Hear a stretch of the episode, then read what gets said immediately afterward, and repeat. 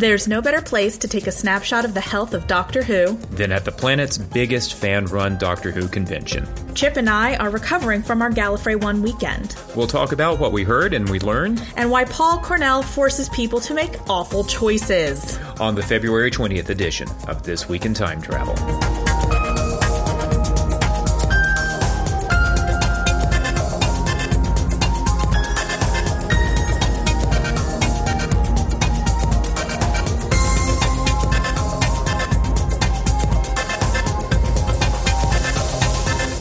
Good evening, Alyssa. Oh, it's a hell of an evening, Chip. Well, let's talk about that. We are recording not long after the end of the Gallifrey 1 convention, and the official programming ended with a really, really powerful panel. We'll talk about the news of the week and just more general stuff about Galley later on, but Alyssa, you were live tweeting something that was really powerful and really important.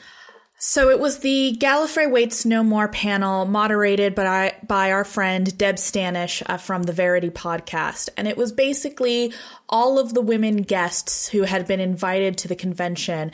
There were writers and directors and actors. You had Rachel Talalay, Rona Munro, Sarah Dollard, Chase Masterson, Wendy Padbury, Hayley Nebauer, just anybody and everybody was on this panel. And Deb started it off with a conversation about Me Too and the ongoing sort of political movement to get first sexual harassers held accountable and second to get more women represented in these industries.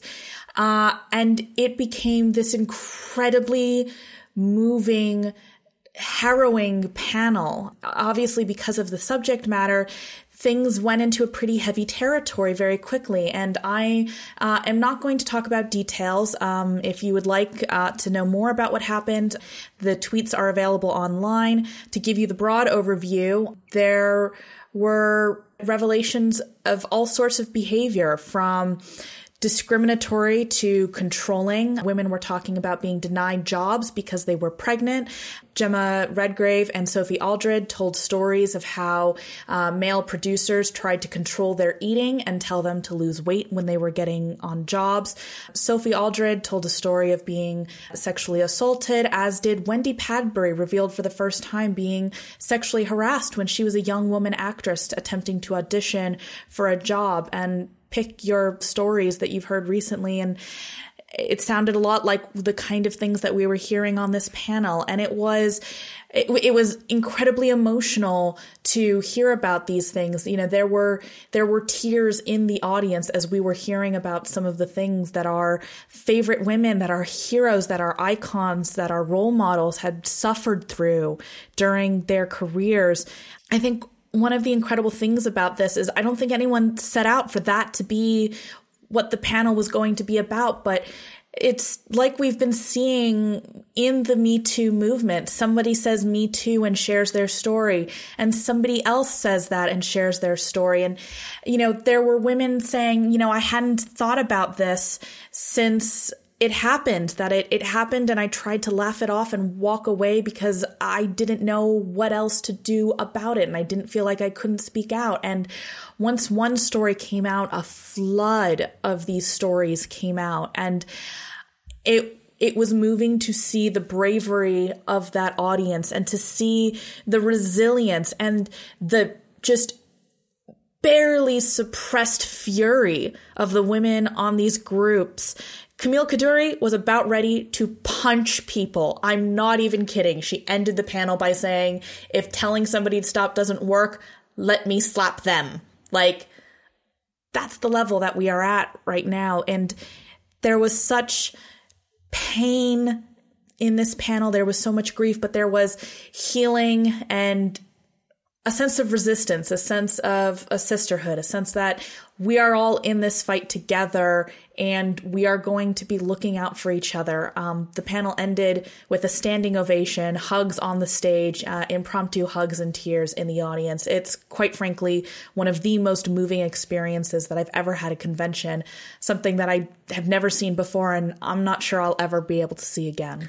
I had to miss most of this because I was seeing my family off. My wife and son came with me to Galley this year, um, and I had to send them off. So when I came downstairs to catch the tail end of it, what I saw was a packed auditorium, and it appeared to me like I had just arrived after a moment of catharsis. Yeah. Um, there were people in that audience who probably have never encountered what it is that women go through, particularly women in the entertainment industry, women who have worked on Doctor Who and who have helped make Doctor Who what it is today, people who've never heard this stuff before.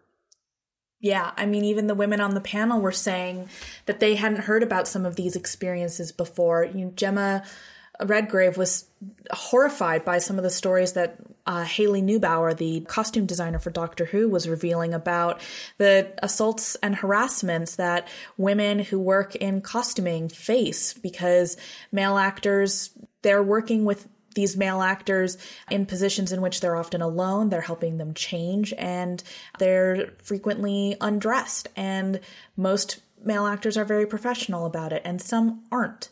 And Jemma said that was one of the things that completely shocked her because she'd never heard about about that about how potentially her coworkers I don't want to say her coworkers because let's be clear no names were named during this but she was horrified by the idea that the people that she could have been working alongside could also be doing this to the costume designers that she was also working with and and wouldn't have known about it. Um, and i think that's sort of the power of this movement that people are sharing stories and listening and believing women who tell these stories and coming together to fight for each other. You know so many women are isolated when they face these situations.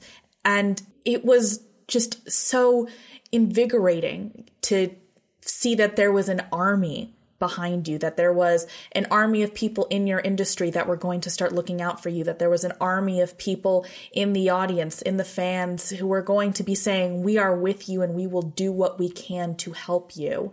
It was just, it, it was a revolutionary moment. Inclusion and representation has been something of a running theme during the convention all weekend, both positive examples and negative examples. And we'll get into some of the broader details about the convention, you know, a little later in the podcast. But we wanted to lead off with how the convention pretty much ended with a large panel of women in Doctor Who telling their stories telling stories that had never been told at a large Doctor Who convention before, before an audience that is now in a position to make some changes in the world because, you know, once you hear it, you can't ignore it. Yes, exactly. And I think this this is putting us all on notice here. What are you going to do now that you have heard about this?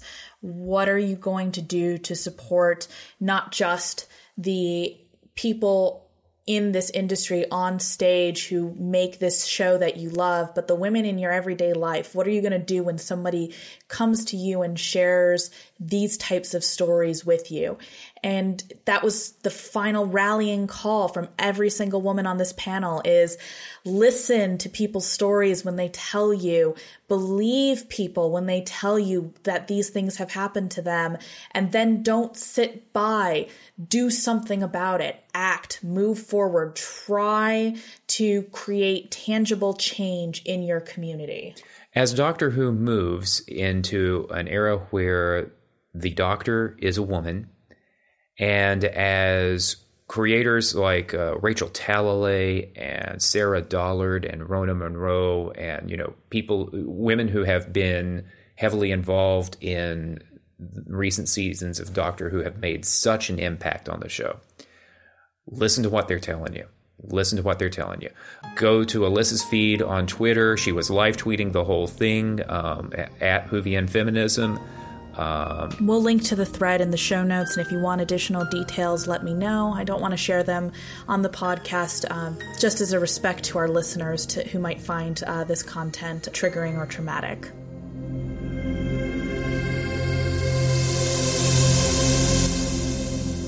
So that's fresh in our minds, one of the most impactful moments at the convention, but there was a lot of other really fun, incredible, wonderful things that happened at this convention. So I want to go into a little bit of that. Chip, what was your experience like? What sort of panels were you on this weekend uh, that you really enjoyed? I was only on a couple of panels. I gave up my slot on the Star Wars panel when it appeared that it was just going to be four white guys on the panel because uh, people were late or unable to show up. And as it turned out, we, we achieved parity on that one. It was a good conversation, too. Recent listeners to This Week in Time Travel will know that we spent a lot of time leading up to Twice Upon a Time talking about Christmas specials. And I led, uh, led a conversation about the Christmas specials with the audience. Did my best to do a lightning round of thumbs up, thumbs down of them all.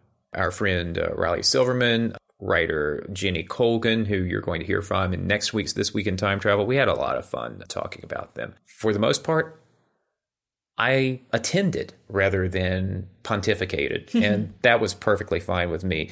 Always having so much more fun sort of taking in the atmosphere of the attendees and the, you know, just getting a sense of the health of Doctor Who based on the conversations that I was overhearing and the people that I was seeing here. But we can talk about that in a bit. What about you and your uh, panel activities? Well, I was definitely on a pontificating track at this convention. Um, there were a lot of panels that I was very interested in, so I signed up for quite a few and ended up on three panels. Um, I uh, moderated a panel about life lessons from Doctor Who, which was a really great discussion about sort of how we learn from Doctor Who and how we can explicitly use it as a teaching tool. I was also on the Doctor Who Deathmatch Seasons Edition panel with Paul Cornell he uh, very cruelly put us all on a stage and made us fight to the not death but slightly bitter, snarky commentary about which was the very best season of Doctor Who. In a totally scientific method. Entirely based off logic and reason, and did not involve me at all swearing inappropriately in the middle of the panel. Um, Paul, if you're listening, I would like to apologize for the swearing and also the insults that I directed your way. I'm mostly sorry. I'm not really sorry about anything that I said when you made me choose between Pertwee and Capaldi these seasons, but it was a really fun time. I don't think I've laughed uh, quite so hard at a convention. And series nine of the new series won the Doctor Who death match. So it's scientific and real, y'all. Series nine is the best of Doctor Who. I barely survived that. And I was in the audience.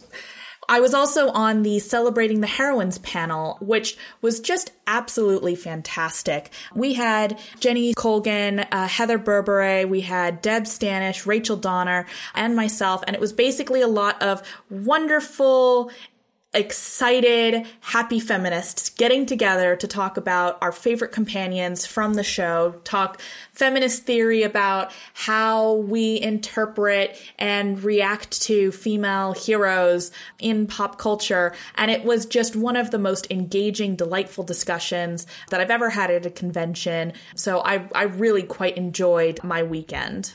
We also, the two of us, participated in Reality Bomb's live show, which will be coming up in a couple of weeks as you uh, listen to this, or as we are recording this anyway. Uh, and that was really well done. Our friend Graham, uh, you've heard several times on this show. I think that was the best live show of Reality Bombs that I have seen, and I've seen a fair number of them. I have one line in it. Come listen to my comedy debut with one line. I had to play the straight man, so I got nothing. I got nothing. Attendance at Gallifrey 1 continues to be increasingly diverse, demographically all over the place, or at least in comparison to previous years. I've been coming since 2010 and 2018 Gallifrey 1 looks very, very different. Looking at some of the group cosplays, the people dressed up as Bill, representing all colors and genders, including one man with a magnificent fro. yes. That diversity continues to improve. Appreciation for Jodie Whittaker was just sky high. So much cosplay, so mm. much, so much so much positivity. I yes. I I encountered real positivity. I didn't hear from a lot of naysayers. What I did hear from a couple of times were, were some instances.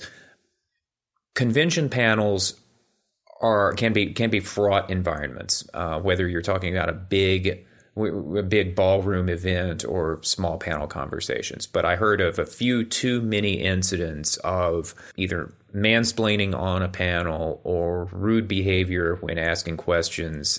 Uh, if you're ever at a convention and you have the opportunity to contribute as an audience member, these are not the places for gotcha questions or opportunities for you to demonstrate how smart you are. It's not the forum for that. And I think courtesy and respect have to come into these conventions, and uh, we need to, if we know people who don't follow up with that, we need to hold them accountable for it. This is supposed to be a welcoming place. That doesn't mean that you have to treat every person on the stage as a deity or that every opinion that's issued has equal merit, but courtesy, respect, kindness, the freaking 12th Doctor's final words, you know, take those into you with a convention. For the most part, this was a good, healthy, positive convention, but I did see a, a few instances where people were just not treated kindly or with respect. And yeah. that's not any fault of the convention or the convention organizers. That's just the fault of people bringing stuff in with them that they should have left out. Yeah, just remember that the people that you are interacting with are people. You know, they are just as tired and undercaffeinated and excited to be here as you are. And spend a little bit less time trying to show off and a little bit more time trying to connect and have a conversation. And I promise you, your convention experience will be immeasurably better. I got the sense a few questioners at one at a couple of uh, panels notwithstanding i saw i got the sense that this was very much the celebration of executive producer Steven Moffat that mm-hmm. the convention organizers hoped that it would be. Rachel Talalay ended the panel that uh, you were just describing with uh, giving giving a lot of credit to Moffat and Peter Capaldi for being partners and supportive and supporting her um, and things like that. But this really was sort of a victory lap for Steven Moffat, regardless. Yeah, I think it was very much uh, a celebration of what we have seen, but also an optimistic look at what's to come. Absolutely. Absolutely. So that's our galley report, and we took some interviews this week that uh, we'll be sharing with you next week.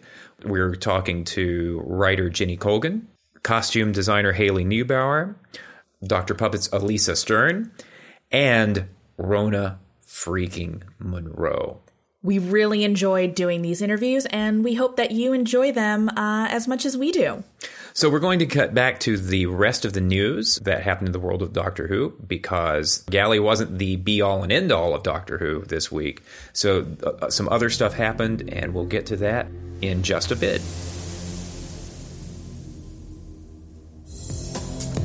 This week on The Incomparable Network.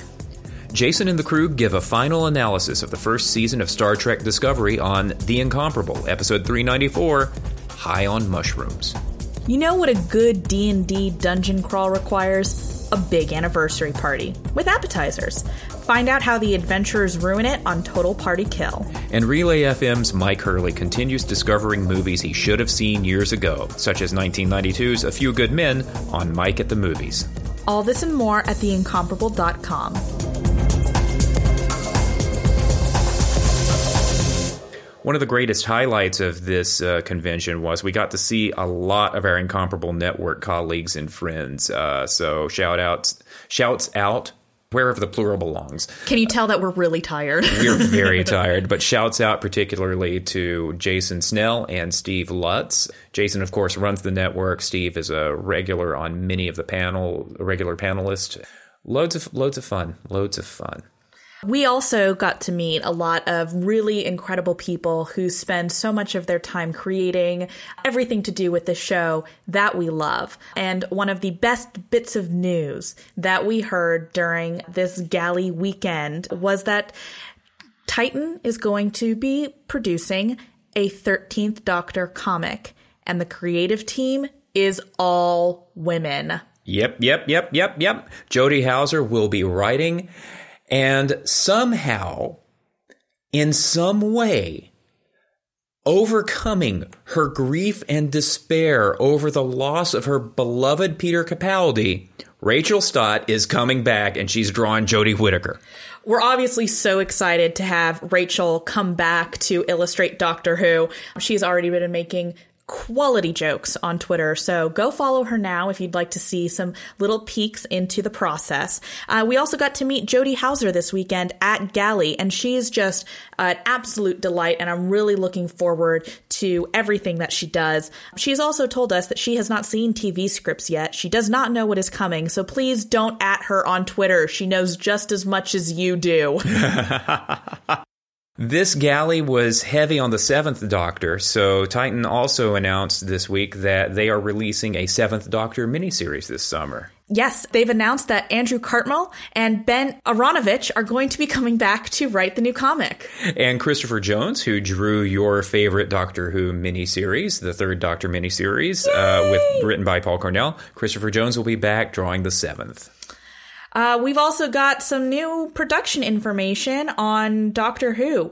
Uh, apparently, new visual effects company is going to be working on the show, Double Negative, which has worked on Altered Carbon, Black Mirror, Outlander, and Agent Carter. Um, so it sounds like they will be replacing Milk visual effects. So Milk says the BBC is just mixing up the vendors. Yeah. Um, We've been hearing a lot that the new Chibnall Authority, or whatever you want to call it, is uh, really putting a different stamp on it. And I keep saying, just like Steven Moffat didn't just sort of go into Doctor Who with an intent to bulldoze everything that Russell T Davies did, I don't think that Chris Chibnall is saying that anything that Steven Moffat did or any of the people who previously worked on it was bad. It's just it's time for a new coat of paint. Exactly. And fresh eyes and fresh perspectives.